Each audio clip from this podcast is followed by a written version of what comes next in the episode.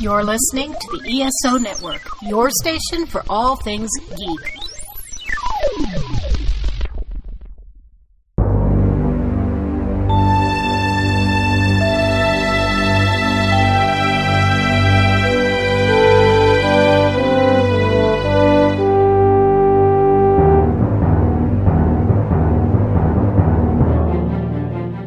Welcome back to Earth Station Trek, a show where we trek from the early days on NBC to the future on Paramount Plus and everywhere in between. I'm Charles Kelso, and it's my privilege to introduce the Earth Station Trek crew Keith Johnson, To quote Data, I am still processing. Alan Seiler, Is it not the Romulan way to attack when we are given the advantage like this? and Veronica Dashel. Hi. I love it. what a great counter, Veronica. and we are foregoing everything else today and going straight into Strange New Worlds. So, spoilers for the entire series of Strange New Worlds up to the season one finale. And this episode uh, left me reeling this morning. There's a lot to it, in part because it's the you get the season finale for this new Mhm. Star Trek series, but also they're revisiting an episode that I've loved for, I mean, almost literally my entire life. So there's Amen. a, it's coming at you like it's just like brain overload this morning watching this episode. Yeah, no doubt. I was asleep. There is an awful lot to unpack Yes. in this one. so, Veronica, when did you see it? I did. We watched it when I got back from from work this afternoon, but this Oh, okay. morning Chuck got up and was like, "You know watch Star Trek?" And I'm like, "No," and I rolled over and was asleep. Yeah, I would have to just leave all my computer off, phones off. There's no way I'm going to make it through a day of being on the internet and not get Right. spoiled for this. So I'm like, I, I, okay, I'm watching anyway. Right. Yeah. So, the one time that you decide to sleep in and not watch it with Chuck is the season finale. yes. I see how it is. I was tired. I had to work. well, what do we think? Any opinions? Keith, go awesome. ahead. Unload it on us. I'm, I'm still processing. I well, like too late. yeah. Time's up, man. okay, I have I have one thing, one observation that I had that I'm going to say in, uh, at first, since uh, someone else is probably going to say it. I really enjoyed Ethan Peck's Spock of Seven Years in the Future and how there was a very clear character difference between Spock of the Strange New Worlds time and Spock of the Seven Years in the Future. I thought that was really great. Mm, Okay. yeah, that's true. Yeah. Good point. Keith? Um, I like it. I enjoyed it. Okay. Uh, I was, I guess I'll say maybe I was, I was completely surprised by how Kirk was brought in. Hmm. Um, I don't love the actor as Kirk, and I'm not, it's Yeah. not a criticism. He just, I didn't catch the essence of Kirk from him for some reason.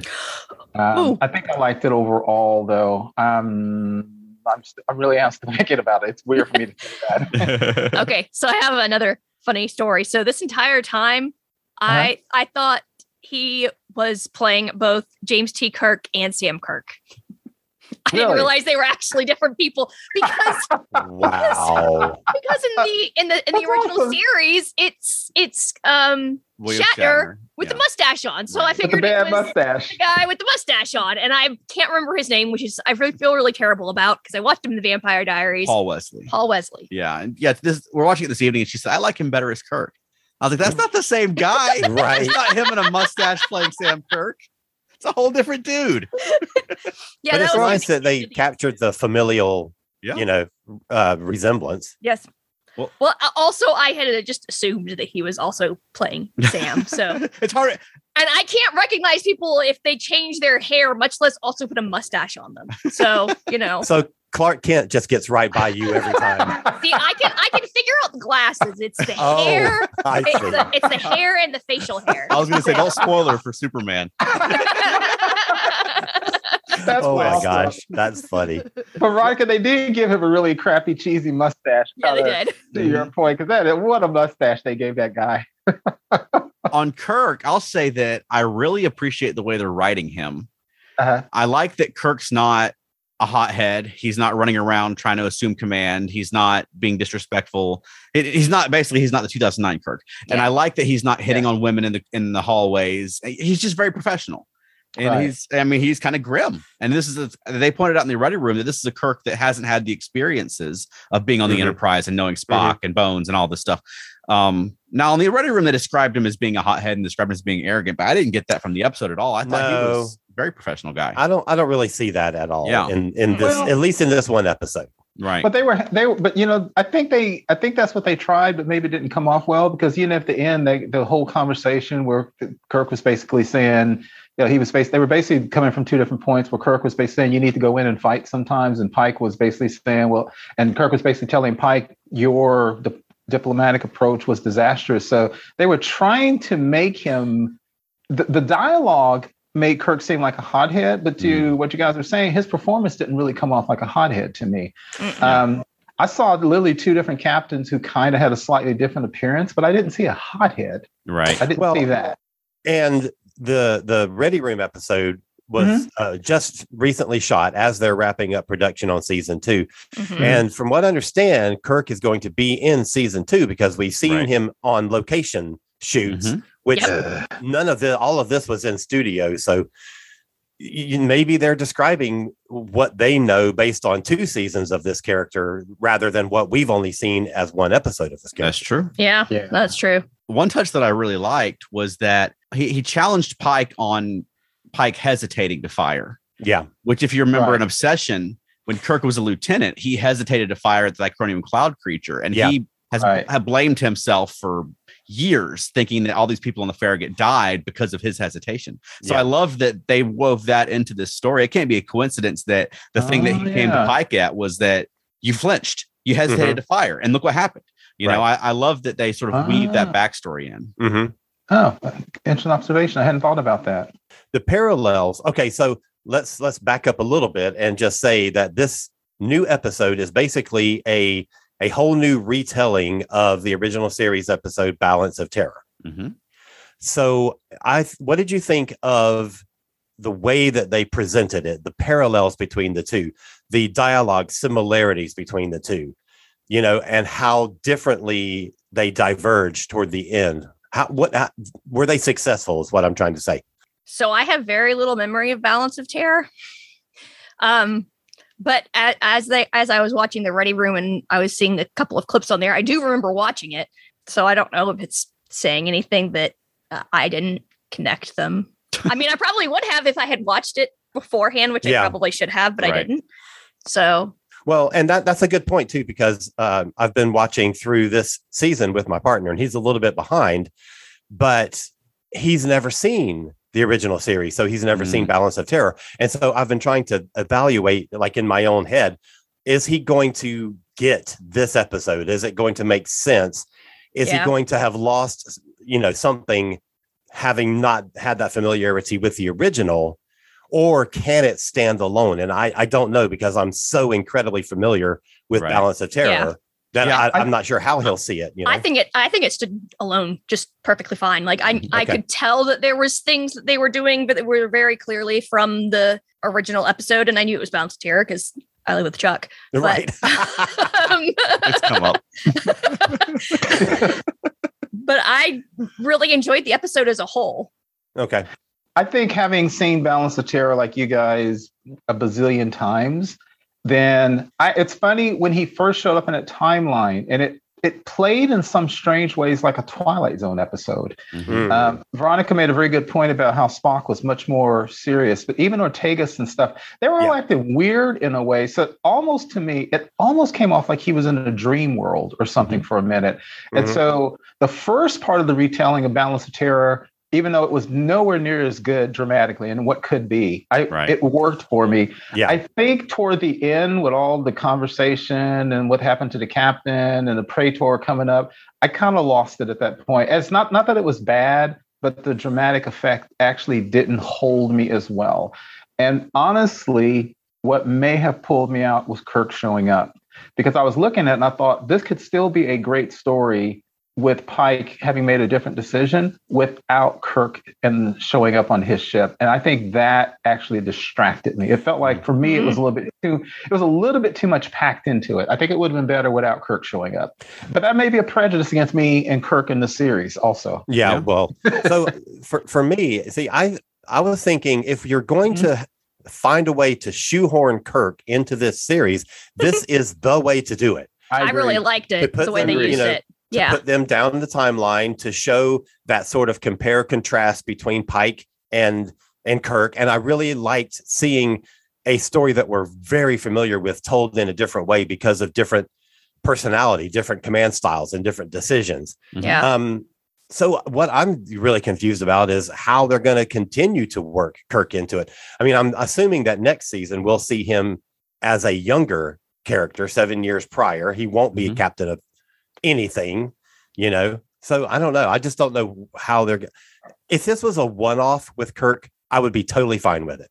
Mhm. Alan, one hundred percent, one hundred percent. I'm on board with you. I thought the same thing. And again, again, I'm you know my my personal prejudices will continue to be. I just don't think we need Kirk in this series. I just Yeah. don't. Uh, I, and I know that I know Either there's a one of them. Agreed. I know there's a huge temptation, and they will, like I've always said about the Abrams movies, it will still be good because I like all Yep. three Abrams movies, but it will never be what I wished it could have been. And so I do not want to see Kirk again. But I agree with you. If it was a one-off, it would be great. I have a question for y'all. While you, you got me thinking about this now, do you think it's fair to say that if Pike had handled this situation, it would have been an utter failure? Does that does mm-hmm. that do you really think that Pike would not have fired? Does that does that make him the wrong captain for the wrong moment? Because I could Yeah. see Jean Luc maybe doing that at the time. Is that a fair assessment of Pike? I think I- so. Yeah. I think he's Hmm. more of a diplomat than Kirk is. Kirk is more likely to um more likely to leap into action qui- Mhm. quicker than Pike is. Um Kirk can be diplomatic as well, but he's still more likely to leap into action whereas Pike is willing to give the benefit of the doubt a lot of the time. Interesting. I thought it was a pretty ballsy move to have. I mean, basically, this episode is Pike has to accept his fate because if he was the captain during the original series, we'd all be doomed. Right. You know? Oh, right. Like, That's huge, and that's Like- huge. like- that is huge. I'm not for, Yeah. for being the star of the show. Like right. you would Yeah. expect if like if, if Picard went back in time and relived an episode that like now we're all doomed because he made the wrong choices. you know what I mean? Like it's, so, so does this undermine Pike I in think the, so. in the eyes of the audience? I mean, doesn't it say Pike is a great captain, but he's no James T. Kirk? I don't I don't think so. I think it was he's the wrong captain for this moment. which made me I- think of Edith Hmm. Keeler when they said Mhm. that she was right, Yeah. but at the wrong time. Yeah. Edith Keeler Okay. was pushing for peace, and the Nazis won because of it, because she delayed the Yeah. U.S.'s entry into World War II. It's kind of like at the same time that you didn't need a captain like Pike in this instance; you needed a captain like Kirk, Mm, uh, because Pike was was trying for peace and it didn't work Yeah. out. that's a very good point. You know, Alan, I think I think it does undermine Pike for me, but I tell you the reason I, why it undermines Pike. It goes back to why I didn't like Kirk in it. It undermines Pike because they kind of said, like you guys were saying, even though they didn't show it, they seem to be saying Kirk was a hothead, but that was the right thing at the right time, and Pike wasn't. And to me, it's almost like saying Pike is too passive, Kirk is, and Kirk was actually too aggressive, but this time his over aggressiveness worked. And I tend to think that Pike could have made it work as well. So I, oh, I'm not making sense because I am, like I said, I keep processing this. He's still It- processing. yeah, to me, to me, to me, it undermined Pike. I didn't, I didn't like the way it made Pike come off. I didn't like that. Yeah. And again, if they could have conf- uh, found a way to do it without bringing Kirk in, but the con- but to bring Kirk in and then contrast him with Pike, when I Mhm. already didn't need to see Kirk, and now say, well, Kirk was the right guy at this time. I do think it undermines Pike. So I didn't like it. Hmm. For all that I like Pike. Yeah, a few episodes ago, we were uh, in the- episode with the kid uh, and the kid in the torture machine, Yeah. Yeah. and we and we were all saying that if Kirk was there, he would have saved that kid. Yeah. Yeah. You know, Pike Yeah. didn't, but Kirk did, and that it made me think of that tonight too. That Mm, um that it, I mean there there is a difference between those two characters. Yeah. You know that I don't. I mean, I'm not necessarily saying that Kirk is a better captain than Pike, but he is. Um, Okay. Well then. and see, that's what we get into. Alan and Charles, I don't know if you guys remember because this, it was a book I read, and it was one of the official maybe books, maybe an Alan Dean Foster book, and it might even been from, um, gosh, the Voyage Home, no, the Search for Spock books. But I remember clearly reading a Star Trek book where they said that Kirk was from a class where they had intentionally been chosen, not so much for their intelligence, even though Kirk was borderline genius, but because they had a different attitude. And what they had said was Starfleet had been losing too many starships and too many captains before Kirk. And so they actually looked for the cowboy type, Mhm. the, the aggressive type, which is what Kirk was. So maybe they're trying to say that was it. That's from the the, the novelization of Star Trek: The Motion Picture. That's it. Yeah, Yeah. I remember that. But Yeah. I but see, but even with that, I never really thought that meant that Pike was one of those who might not have been the right guy at the right time. I think this is my personal feeling. I agree with you, Charles. I think it's a it's an it's an it's a gutsy move, but at the same time, in one season where you're making me like Pike.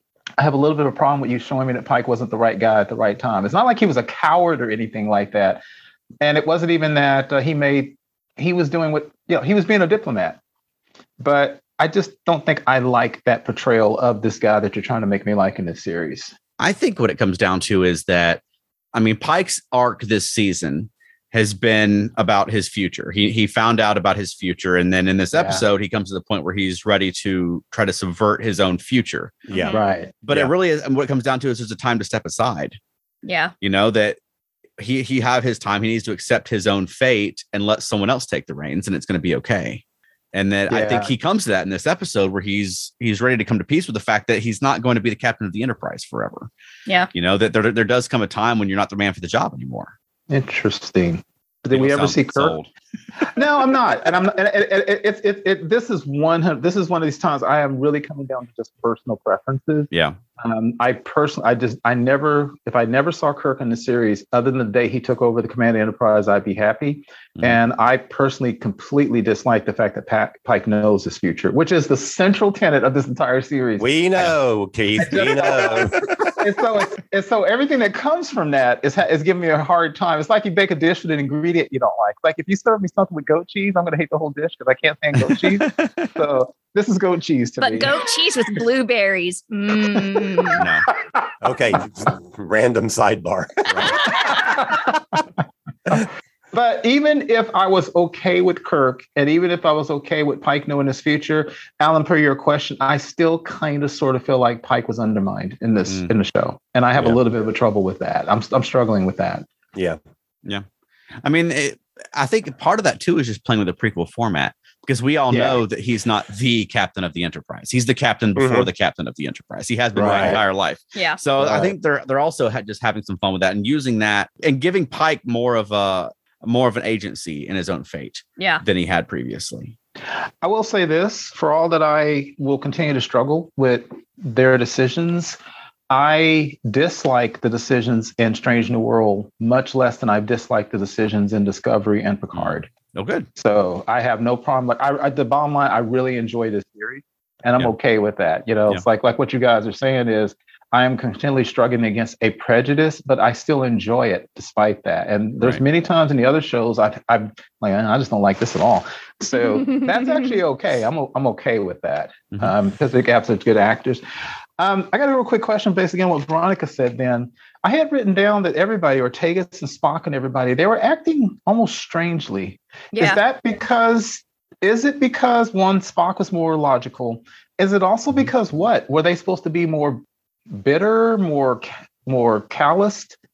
What was going? They just say like Ortegas was super angry and stuff, Yeah. and I couldn't figure out what was the difference in how everybody was acting. Uhura was acting the weirder and different. What was that about?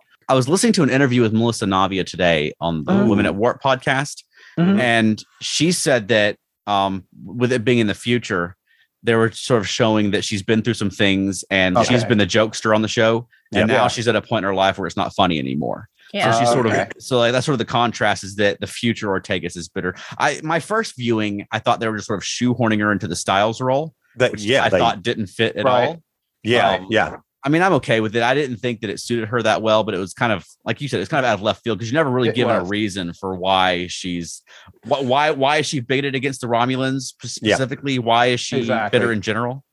I mean, Right. at least with Stiles, you had a reason. Right, Right. He had a prejudice against the Romulans Mhm. beat for a specific reason. right, And it's interesting that if they're doing a a sort of retelling of this episode, that they went to you know to the extreme, not extreme, but they went you know to the full effort of having somebody in that Stiles role. Mhm. Even even though you could have told this episode in a new way without that Stiles element, and they they Agreed. they put her and to the point of her you know ops and con being swapped in Right. their seating arrangement because that's where Stiles sat Mhm. Yeah. and they stopped very very short of having to have the bigotry conversation that kirk calls him out Right. on the bridge for. Yeah. Right. Even though, even though in the in the briefing she does, you know, say, you know, we have to talk about the pointy eared elephant in the room, which Mhm. is a racial slur. yeah. Mhm. And so it's just I don't know. It just seemed weird that she goes from you know last week. Okay, it is seven years difference, but for us as viewers, it's one week. Last week she was the jokester. This week Mhm. she's like throwing racial slurs around. Right. Yeah, I didn't Yeah. think that worked either. I agree Yeah. with you. I, I I thought that was that was a little out of left field, and that's why, as the show went on, it worked less for me. I didn't l- dislike it, but as those little things crept into it, it worked less for me. At the beginning, when they were doing it word for word, again, Yeah. it will never match the original. But I, I, I just live hearing the things again, like Enterprise, we're a mile deep on an asteroid of Mhm. almost solid iron. I, I did kind of like that. Yeah, some. I mean, a lot of that was like word for word Yeah. Yeah. dialogue from the original. And what I thought was kind of an interesting thing, um, the the we we had already met that character at the beginning of the episode. Mhm. His surname is Al Salah, and it- when we find him on the asteroid being you know pulverized by the Romulans, we find out that his first name is Hanson, Mhm. which is the surname of the person in Balance of Terror that was on the asteroid. Right. And in Balance of Terror, we've always taken it as his surname, but he never calls him That's true. Commander That- Hansen. He just calls that's him true. Hansen. But That's you want to hear something trippy? The, the, in, the, tw- in the Twilight episode, A Quality of Mercy, Leonard Nimoy plays a character named Hansen. Oh, What does it mean? Wow! It all ties together, man. Oh, I will say I found it interesting that despite the improvement in special effects, I think the look of the original Balance of Terror was better than this Dude, one. But of course, the, That's what Yeah. Chuck Like, was saying as well. I, I think that the quality of the sets and the costuming is uh-huh. a lot more a lot more detailed now. But on Yeah. the Ready Room, they were doing a little featurette where they were they were intercutting between the same Mhm. lines and scenes. And I Mhm. told Veronica they don't need to cut back and forth like that. That doesn't look good for them because the, the, the the acting is just. I mean, to me, Yeah. it's just such a higher quality. I mean, you're going to cut between Leonard Nimoy in one of the classic episodes versus Ethan Peck. That's not fair to Ethan Peck. no, Same agree. thing with the guy playing Hanson. I mean, that guy, Yeah. even the random guy playing Hanson in the original episode is just giving it at us all.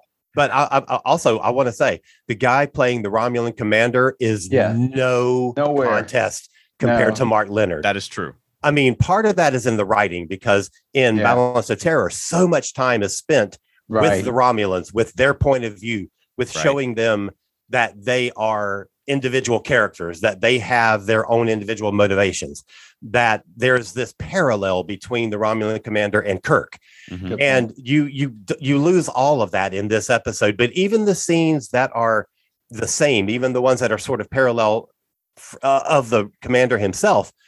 I mean, okay, first of all, I have to say that the first time he came on screen, I was like, that's the alien dude from Galaxy Quest. I thought I was okay. like, so I "He's thought I start talking like and I was like, holy shit, this is not good. I didn't recognize him. then- okay. the more So it went, the more it went, the more I was like, this guy is. I mean, I hate to, you know, you know, undercut some guy's career, but he is no Mark Lenard. Mark so Lenard brought that character to mm-hmm. life. Yeah. so the guy that was in Galaxy Quest, he played the dad on Veronica Mars, and the That's right. entire time I was watching this, I was like. Why does that look so much like Veronica Mars's dad It, when he it was wasn't young? him. No, it wasn't. It was guy. not him. It was not him. But I was having the same thought of the person. I was just putting in Right. a different context. I thought Sure. they missed a trick by not bringing James Frain in. And Yeah. That uh, would have been fun. But then also the guy who played the lieutenant, whose name was Decius in Balance of Terror, Yeah. is the same guy who played Stonn. So you could have had the same Exactly. actors who played Sarek and Stonn Yes. for no reason, just because it's funny. You could have had them both on there. And that guy who played Stonn, uh, to what Chuck is saying, that was the guy that when there was the contract negotiations with Leonard Nimoy, they were threatening to make him the new Vulcan on the Enterprise when they thought Leonard Nimoy was going to leave. Yeah. Yeah, I think what Charles is saying, I agree with, and I think there was two things, Charles. One, yeah, I thought that um, this episode was much faster paced than the original yeah. Balance of Terror, and Sure, one of yeah. that might be their modern writing, but two, again, you know, dead horse. Maybe because they had to cram in the extra storyline with Kirk. They didn't have Mhm. as much time to tell a story. But I noticed, and this is so weird, and this is like you said, if you're somebody like Veronica who doesn't remember, you've never seen it, you're not going to notice this. But even when they fired the first plasma weapon, you know, since I've seen, I'm like, no, it's supposed to take a really long time, and it builds. Do you remember that? It Right. builds. It's And they had to- Yeah, and there was the whole thing. I mean, it took so long that Yeoman Rand was literally talking about the jettisoning thing, and it was it was a little fast for me. And I also thought, like, like you guys are saying, I didn't think any of the acting was of the same quality from Decius to um, the Commander. It wasn't the same quality as the original, and I do think also they were they were going a little too fast. It didn't have time to sink in like it should have. Yeah, even even the delivery of in, of specific lines was Yeah. quicker than Mhm. but you know in the original they're when they're being fired at but the plasma weapon they are trying to outrun it right. Oh yeah. so Yeah. they're they're like they're like hightailing it the opposite Yeah. direction and the thing is gradually like overtaking them. Right. Mhm. so there is that lengthier bit of it but that's how they discover that it dissipates with distance like there is a, and this one they're just like next door to each other right. like throwing a rock from one house to another, but somehow the, the, the rock dissipates before it hits the. uh, It just didn't have the same weight exactly as. I can see that. Yeah. Yeah. It did not. And then bringing in, the, and, and I have often complained about um, the new Trek people. They they they're just a little heavy-handed for me. It's like they they they shovel in a little too much emotion. So by Yeah. the time they started bringing in, was it was she the Praetor? Yeah. Praetor, Praetor, yeah. We didn't need the Praetor on top of everything else. I, I felt I felt like what they tend to do is they overstack a little bit too much stuff to get the emotional um, effect. See, I And disagree so with that because the whole it. point is that this is leading up to a declaration of war. That Mm. Kir- uh, Pike being on the bridge instead of Kirk is is what leads everything to go to hell, I basically. think by then it was too much for me, but Yeah. um, I hadn't thought about it like that. I guess. Uh, yeah, it, it was a little too much for me. So the more it went on, the less I liked it. But again, I didn't dislike it, which is weird, right? that that scene with the Praetor warps in with the fleet made me think of Picard season one, it did me too. Commodore O, Yes, um, which is not a scene that I I loved. So No, it- that Oh, was no. I liked K- that Kirk, even in this, and I'm looking at it as a vision of the future. I'm not looking at it. So I, I don't Right. mind if things are a little, a little bit weird. Mhm. It's like you said, Mhm. it's more like a Twilight Zone episode. He's having a vision from this thing of something Yeah. that can happen. So yeah. Yeah. I love that even in this scenario, Kirk came up with a counter to it, and they they'd already introduced this idea of the robotic ships, and so he came in with this his own fleet. Just and Right. he's like, "Well, just bluff them. They don't know what our ships look like." And Yeah. I was like, "That's Kirk. You know, that's that's something Kirk- Kirk Absolutely. would do. It's like we're- it- you know, it's this fleet against fleet action. Uh, We're on the um, verge of galactic war. Uh, It's like a card game. You know, they don't know your hand. Bluff them. Exactly know? right. Exactly right. I will say that scene, the one thing that I really miss from the original series is the sound of the photon torpedo. Mm. Yeah, yeah. And the, the new sound effects are fine. They're just don't they're just not as cool as the original ones. they also had the pew pew phasers instead of the beam phasers, and I don't Yeah. really care for the. You know, I like the. same here. I thought Yeah. the same thing with the Romulan thing. Yeah, Right. I don't think I don't think I think it's amazing that decades later it didn't look as good as the original from you know decades ago. There's a scene in the original. It's toward the end, and they're they're basically doing the silent running thing, Mm-hmm. and the whole bridge is dark, and they're sort of illuminated in Mhm. this like red lighting from behind. And Yeah. that's the kind of thing that they like never did on the original series, and it just looks so great. Mm. And you just don't get that in the new one. I Well, mean, they- even though the new one looks great, I mean, It does, but they color correct everything to be so dark now. Yeah. Like you Oh, put I a, know. a screen cap side by side, and it's like one's daytime and one's nighttime. You Yeah. know. yeah, Um, And I know they were trying to do some of the similar lighting. yeah, they're trying to do some of the update it, dramatic like but- swaths of light across the face and stuff like that.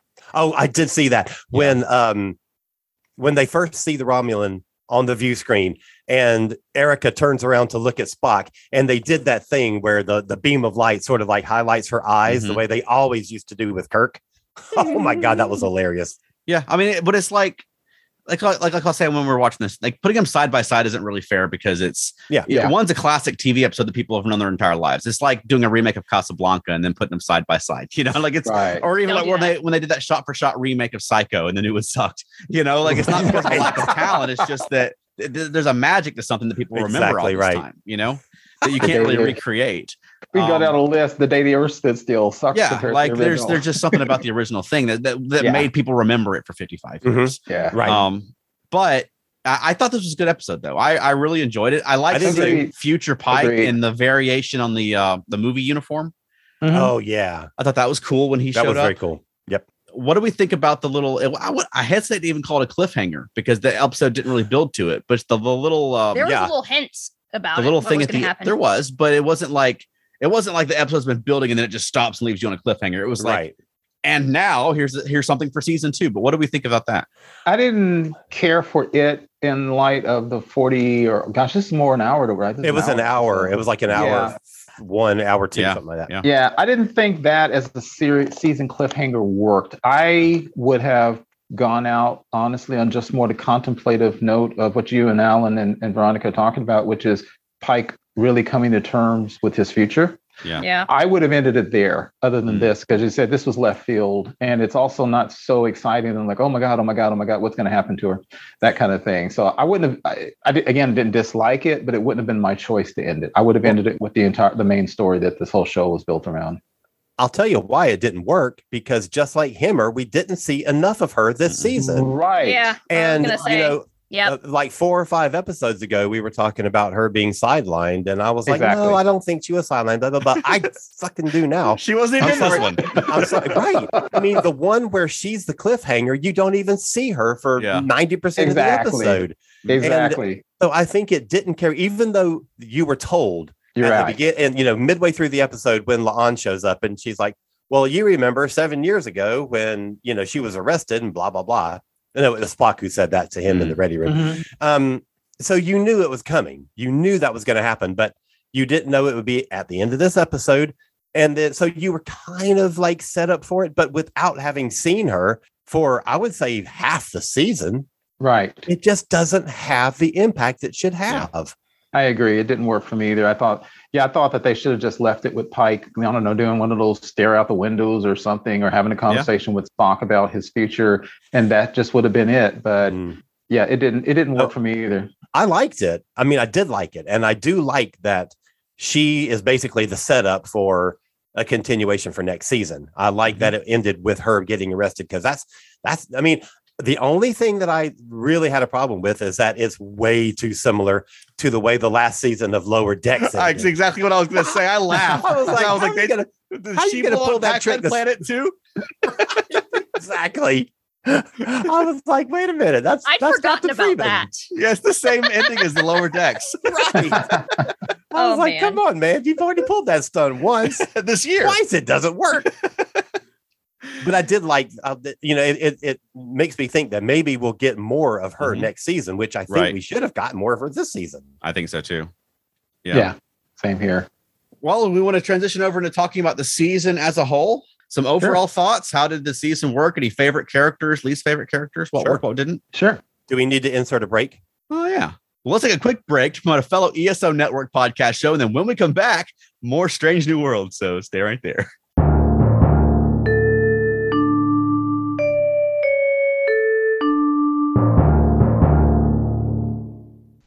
Leiter here. Wish you could keep up on DC Comics but don't have the time or the money? Not a problem. Join Cletus Jacobs and I as we bring you recaps and commentary on DC Comics, television, movies, and more, whether they are good or not. The Earth Station DCU podcast comes out weekly and is part of the ESO network.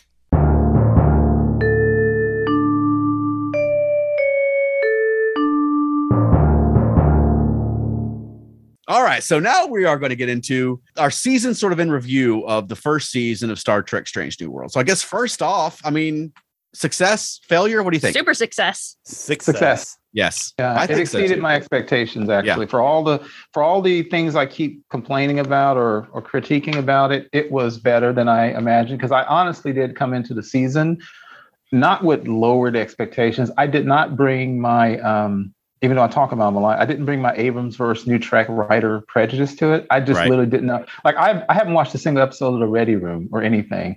Um, I don't even know the titles of the episodes until I turn on the television.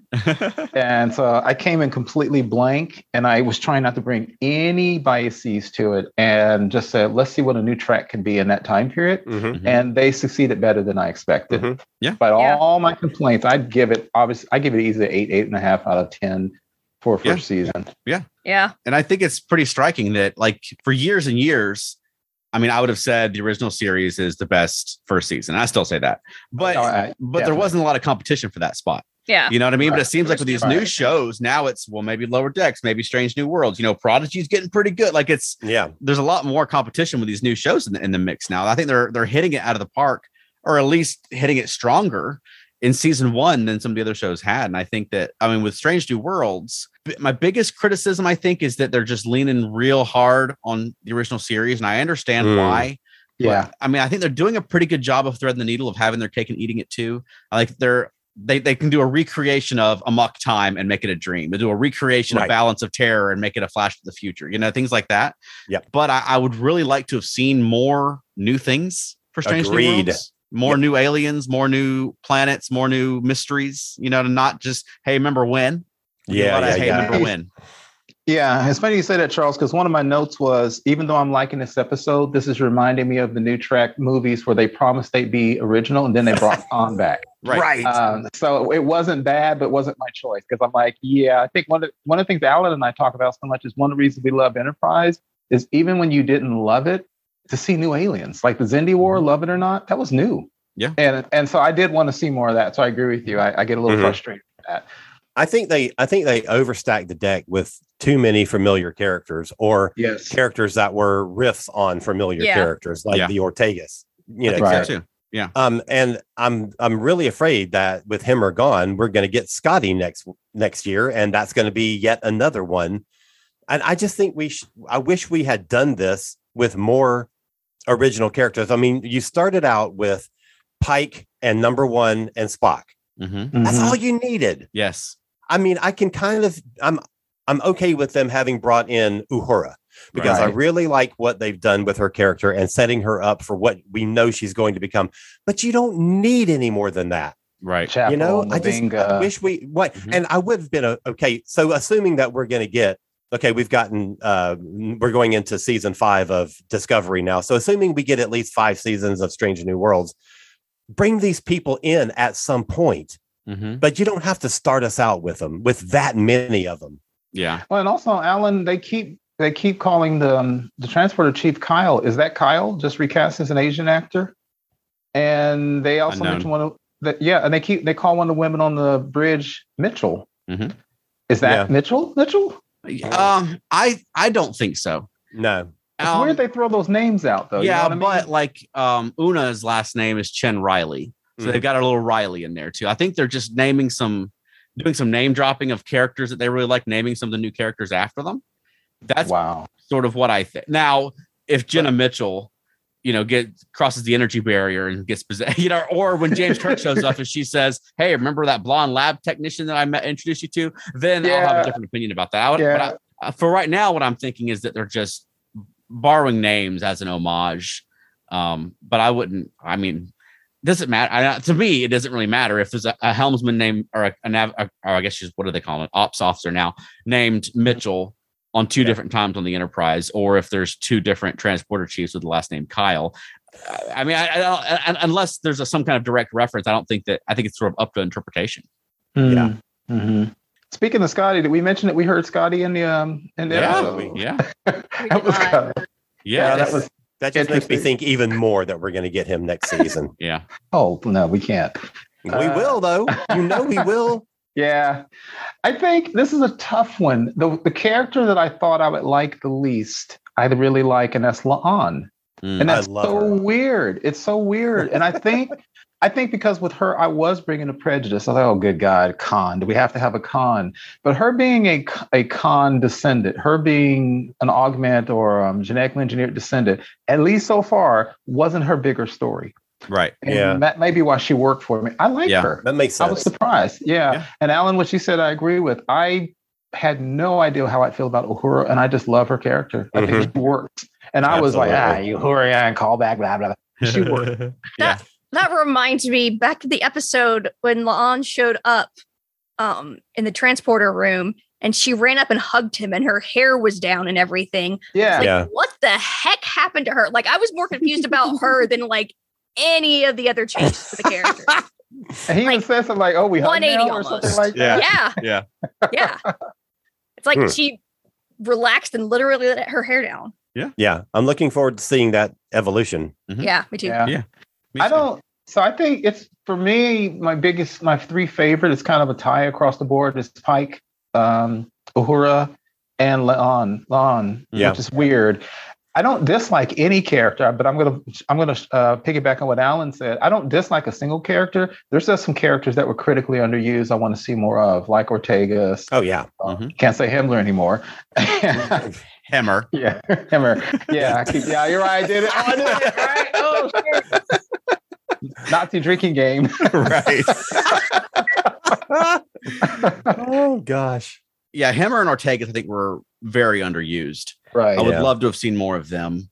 Uh, I thought um, Una was underused, and I don't know what. Oh yeah. like I my speculation, I don't know, have anything to back this up, was maybe they had to make a deal with Rebecca Romijn for the amount of time she could spend in Toronto. That's That's what I exactly what I was wondering. Yeah, because I mean, I think they live in California and she's got kids, and so maybe that was part of the Yeah. negotiation. So, and and Jerry's got his job. Yeah, I Right. thought the same thing too. and they're hosting other things, and you know, like not everybody can just uproot and move to Toronto for Right. time. So I may, maybe that's the reason, That's exactly what I was wondering as I was watching it tonight. right? Me too. Yeah. Um, and it's fine. I think what they're doing with her, I've enjoyed. Me too. Yeah. Me too. I, I will say that I I like Spock and T'Pring more than I expected to. I Hmm. never I never me thought too. that I would see this much of Spock and T'Pring, and I never thought I would learn this much about Spock's sex life. But I could have done with a bit less of that and a bit more of Ortegas number one, though. Yeah. I agree. I, I agree. Yeah. agree. Same So- here. even though even though I've already done my complaining about there's too many familiar characters stacked into this one deck, I love all of them. Mm-hmm. Yes. So I, I really loved Jess Bush. I think she's been fantastic. And seeing a different angle on Chapel has been a lot of fun. Um, I, I think the only one that I'm really not as jazzed about is um, Mbenga, thank you. yeah, How did you know that's where I was going? because I Is it agree. Manga? And and part of that I agree. we just don't the same thing. we just don't see much of him. And what we do see of him, I mean, he got tied up in that storyline with his kid, which just did not work for me. Yeah. right. Like it's it's irresponsible to keep your kid in the transporter beam.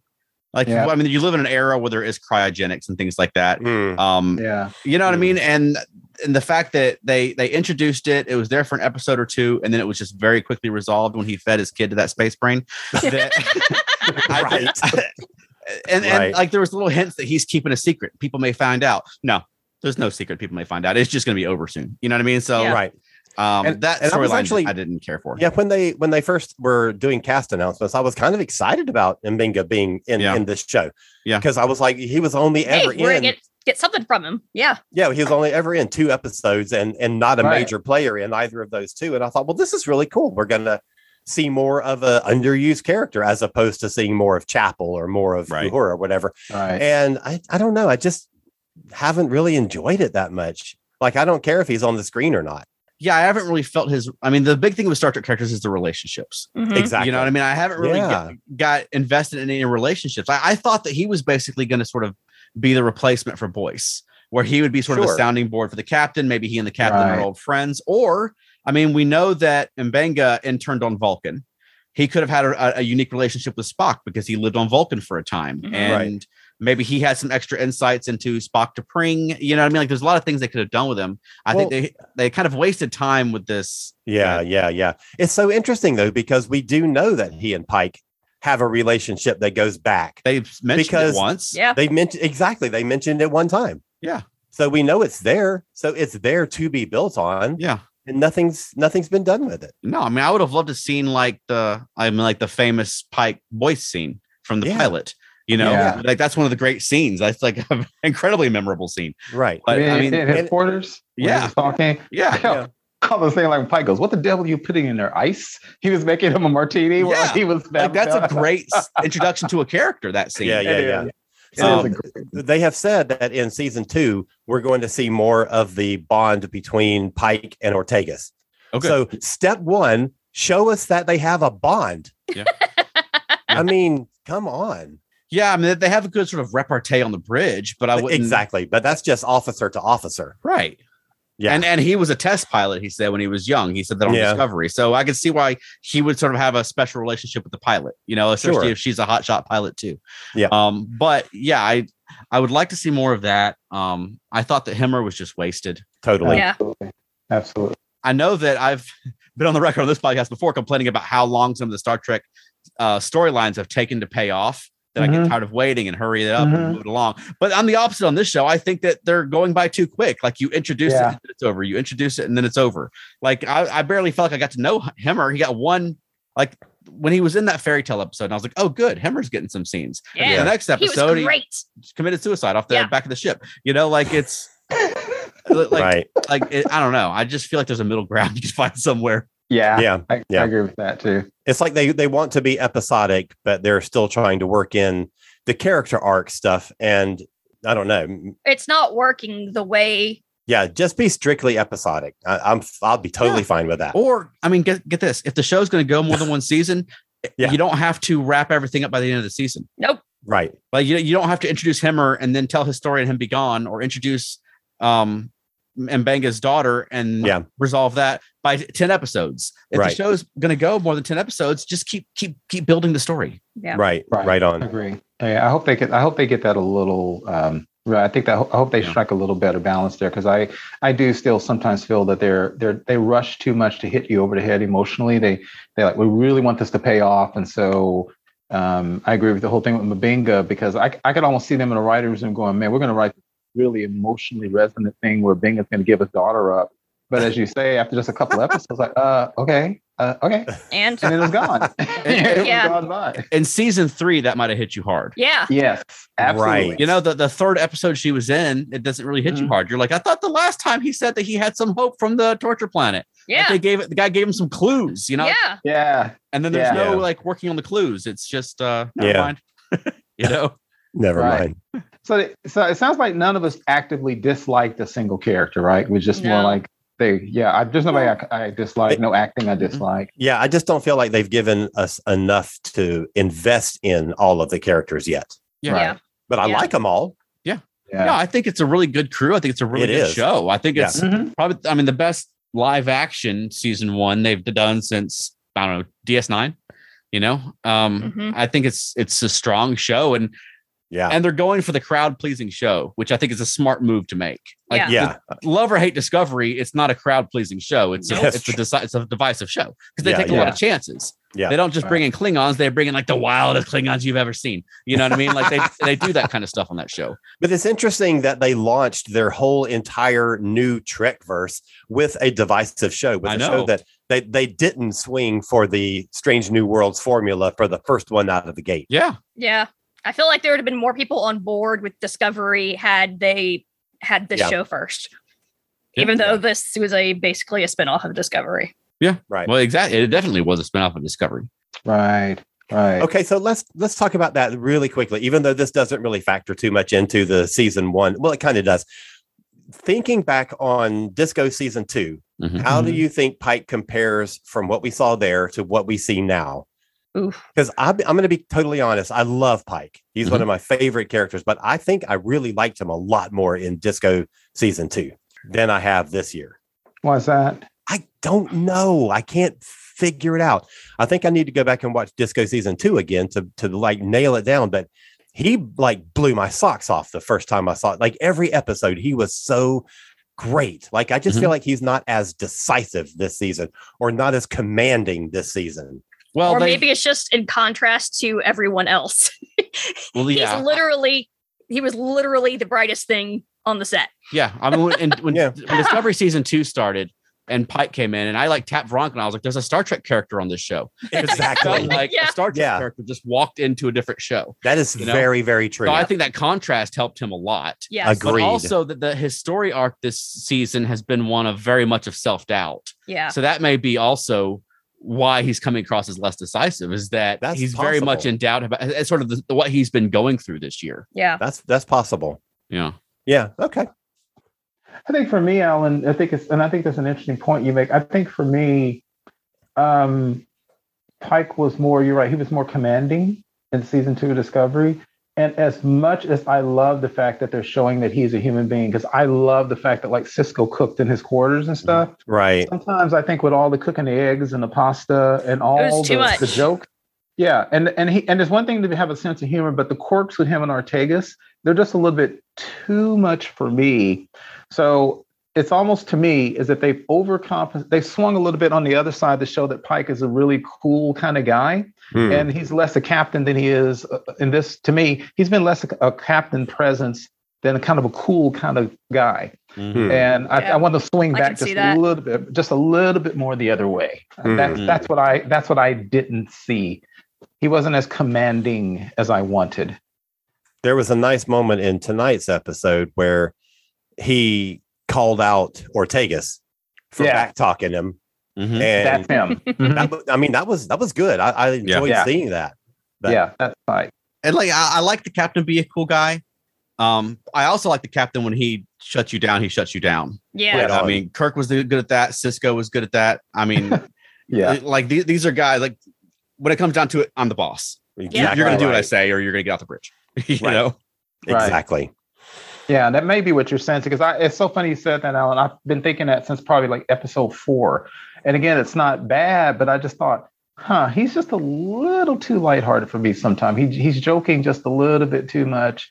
Um, doesn't make him a bad character, but I did want to see a little bit more of that. And it will be interesting now that he seems to be, have resolved whatever this stuff is about knowing his future. I wonder if they're going to get him back to that a little bit more next season. Yeah. I Hope wonder. so. Yeah, same here.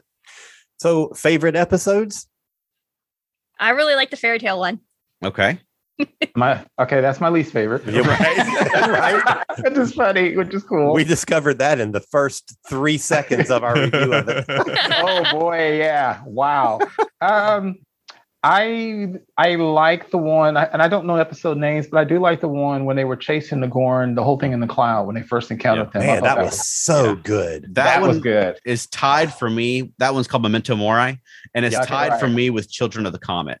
I loved those Yeah, two episodes. I thought the Strange New Worlds, the first few episodes, they were just knocking Mhm. absolutely out of the park every Yeah. week. Man, I they were like, "We are going to be the Star Trekiest Star Trek you've ever seen," and they and they did it successfully. Yeah. Yeah. Those would be my two favorite as well. Yeah. Uh, What's you, Alan?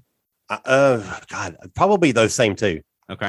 I, I really, really loved them. Um, the fairy tale episode was pretty good, and the the the the child torture episode I need to see again because it was so heavy, yeah. but and and I thought it was really good. Mhm. I just I just think I need to watch it again to to like give it a new evaluation. But I, I think those three are my are my top picks. And what about least favorite?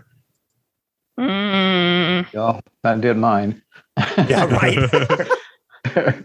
I'll say, and I almost picked the fairy tale one, Uh, but Yeah. I think because I had to think about which episode I couldn't remember. And Uh-huh. so it's going to be Spock Amok will be the one that I just mm, have to stop and think about what even happened in that episode. That was the one, the romantic comedy where they do the body swap and everything. I thought Yeah, that yeah. was just kind of a forgettable episode. At least, at least with the fairy tale one, I can get mad every time when he feeds his daughter to that space brain. but the the Interesting. Spock Amok just sort of left me cold. Hmm. I agree with you there. I often say there are movies and TV shows in science fiction, sci-fi. I know we're all this way.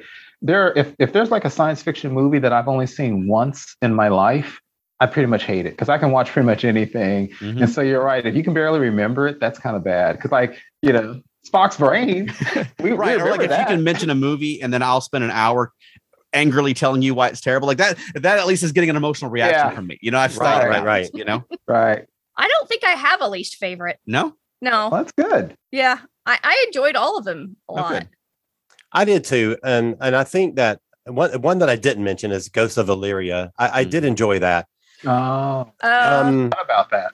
um, yeah. So I don't know that I I, I wouldn't even. I, I if I had to pick a least favorite, it would probably be the fairy tale. I. I had not thought of that one. Like Chuck had mentioned, that was the one he had to, uh, the one that his he his least favorite pick was one he had to really think about, and I the one he picked was not one I had to think about. I remember that one because I, I I like rom coms and it was hilarious. right. So I I think maybe the Illyria one yeah. then might be my least favorite. Hmm. Also the last Gorn one, but that was mainly because him or the aliens one Yeah, all those who wander. Yeah, I mean that's probably going to be toward the bottom of my yeah, ranking as yeah, well. i think so too Same here. and Mainly for one Zimmer. i mean i kind of like the gorn i'd have loved to have seen the bring the gorn back and make the gorn cool this sort of bipedal intelligent Yeah. lizard species instead Yeah. of just turning them into xenomorphs. Yeah, which yeah, didn't yeah. make a lot of sense to me. And it's hard to reconcile the two. right. Yeah. So he- here's the thing about se- the, this whole season. We were told early on that we were going to get Spock's full unpronounceable name, Mm-mm. even if it's just in written somewhere, like in text. Did we ever see that anywhere? No, I didn't. What the heck? we did get Mbenga's name. And it was and it was different from the one that was on the poster. The one that was on the poster Ah. was Jabalo, which I believe is a Nigerian word for doctor or healer. uh, Oh, if I'm remembering correctly, because it was from the Star Trek books. The more, um, I think it was, uh Uh-huh. it was from the more recent Star Trek books. okay. Um, whereas the one they went with was, was Joseph, which was an unused name. I, I want to say it was from Mm. like an original script or something, but so they called him Joseph, which I actually prefer. Jabi, Jabilo. I'm not sure if I'm saying it pronounced. You know, it, it sounds like it'd be from where he's from. Yeah. You know what I mean? Instead of a Western name, which seems a little bit strange to me. But they, Right. they do that quite a bit though, give folks like European sounding names. Um, I Mm-hmm. don't know why, but um, but we when when that when that controversy happened, controversy when it happened with the posters, and we all said, "What are they going to be different names?" Yeah. And yeah, I guess so. So I I don't know what. Spock's first name is going to be. It- Yeah. I guess it was just a rogue posterer. I guess, but that's just so random. That's even more random that somebody produced rogue posters and got them displayed at this massive convention before anybody noticed and took them down. That's just unbelievable. They're like, haha, I fooled you all. Exactly. He's just some Holy nerd who was like, "I get to make the poster. I'm naming Spock." Right. Because Spock's just five letters. That's not enough to fill that space. We need I- more. I'm an artiste. um, weird question: Is there um, is there a scene or moment from the entire series that stood out for you that just just Mm. made you go like, "Wow," or "That's Pike," or "That's this show," or anything like that? That you know, that just kind of Mm. said that represented the show. The best moment for me on the entire first season was Uhura singing to that comet. Oh, Yeah. yeah. That's a good one. Mm. For me, it's incredibly obvious, but the scene that for me kind of represented the show and that I thought that was cool was when Pike pulled the Enterprise down to the planet in the Mm. very first episode. That was a good sequence. and just and it was because it was it was maybe not Kirk's level of cowboy diplomacy, but it was a, it was in a cool move. It was it was that balance that all the captains have to walk between Prime Directive and Mhm. doing what they think is right and pulling the ship down and showing it. That's a scene that stays with me. Yeah. Uh, that was probably my scene of the se- the season. How about you, Veronica? I don't know that I have a specific scene. Nothing that has stayed with you that says this is this character, or other than Himmer Himmer. Yeah. That stays with me too because I I remember looking at my notes going, yeah, he's he's not dead. Um, how about you, Alan? You have one either? No, I can't think of anything. So maybe nothing stood out. I mean, everything stood out. Yeah. Yeah. That's the problem. That's the problem. There was so I- I- much stand I out. You're it. like, did it Yeah. one stand out more than the others? Yeah, I, I enjoyed everything. So Yeah. it's hard to say that there's one thing that that really stood out. Yeah, it's good. I'm sure something will come to me after we finish recording. Of course. Yeah. That's, Yes. that's how it goes. right. Okay. Do we want to do a question of the week this week? Sure. Okay. So our question of the week comes from Bobby Nash, and he Hey. is a regular Hey. listener and Bobby a, Nash. very, Hey, hi, Bobby. and a very successful author. Yes. And so it's no surprise that this question would come from him. He wants to know what has been your favorite Star Trek series to follow in other media, media other than television. Does that include movies and stuff?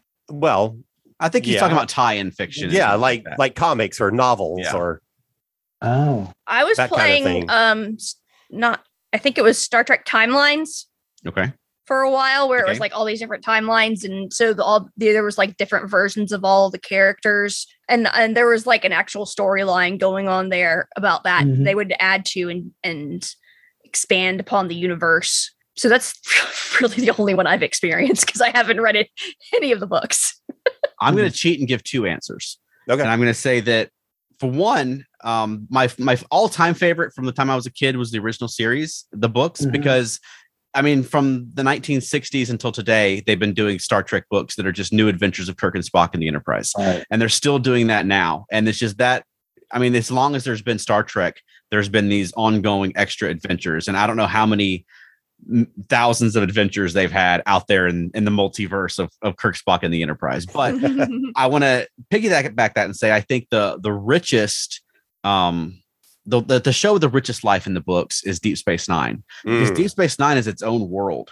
I mean, there's there's a series of novels about the occupation of Bajor. Yeah. There's the Oh. Millennium series. There's there's a novel that you remember that you remember that Cardassian kid that was raised by a Bajoran and had to eventually get sent back with his Cardassian father at the Yep. end of the episode Yeah. early in DS9. There's a series called The Never Ending Sacrifice that follows him through the rest of the the events that happen in DS9 of the Cardassia joining the Dominion and the Dominion War and turning against it. And it just follows his life. He hated himself, really cool. right? He hated his race. His Right, species. exactly Okay, right. Yeah, and it okay. just treats him as a, as a central character. There's a there's a there's a, a novel that's just Garak telling his life story finally mm-hmm. to Bashir, uh, I written mean- by written writ- by Oh, yes. Andrew by Robinson. Andrew Robinson. Yes, of course.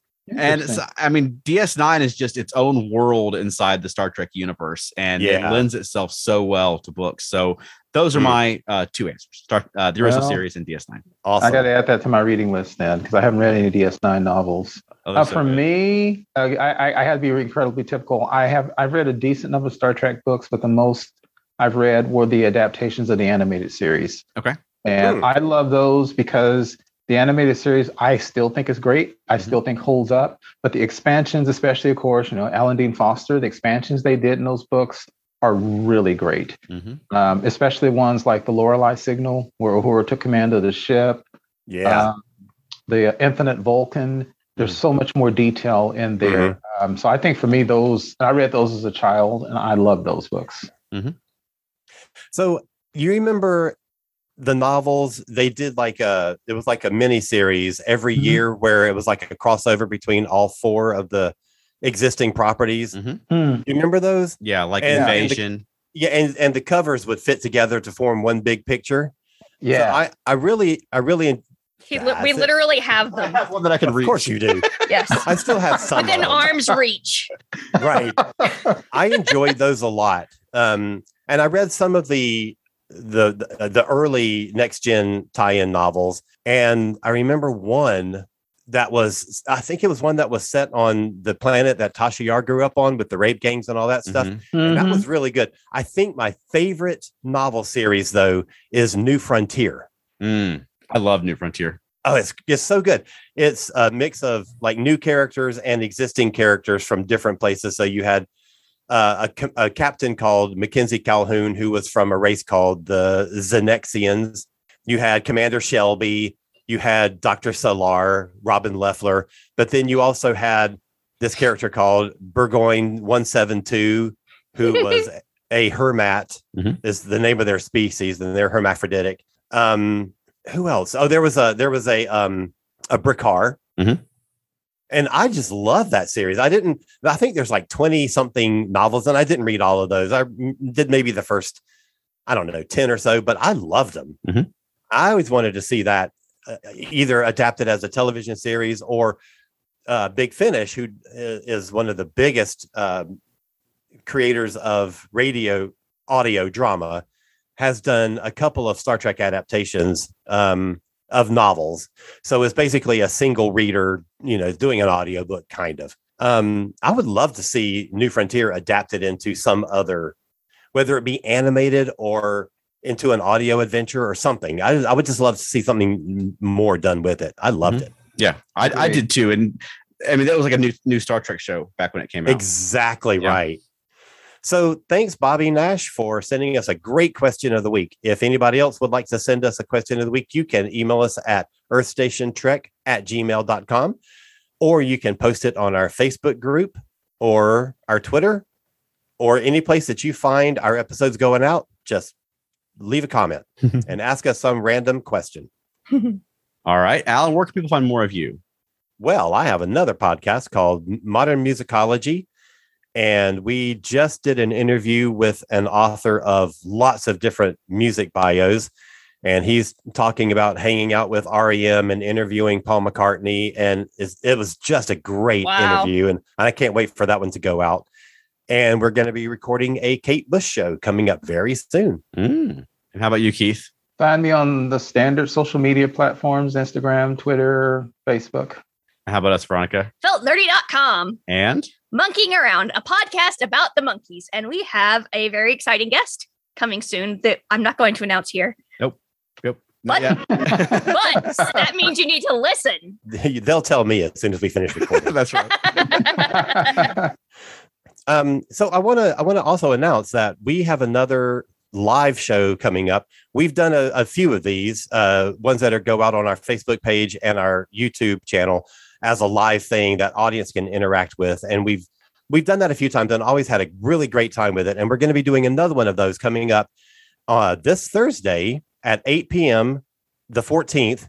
And what we're going to do is a wrap up of the whole past year of Star Trek Mhm. where we've had five different Star Trek series that have all like basically a, an unbroken chain of Star Trek for that has you know gone back for a year, Mhm. and we're gonna sit, have a basically we're gonna review that entire year, talk about our favorites, our least favorites, some highlights, some lowlights, and get feedback from the audience. So if you have questions or comments or want to pitch whatever your favorite episode or series was, join in the conversation.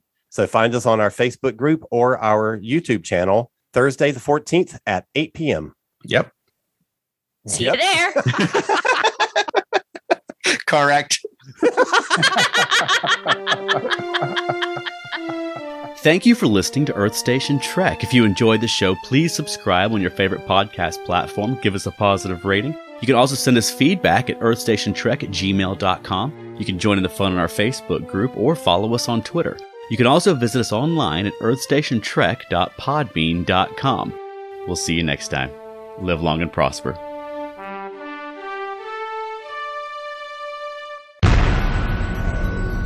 This has been a broadcast of the ESO Network. Be part of the crew and help support our shows by donating to our ESO Patreon or by shopping at the TeePublic store, which can all be found at www.esonetwork.com. The ESO Network, your station for all things geek.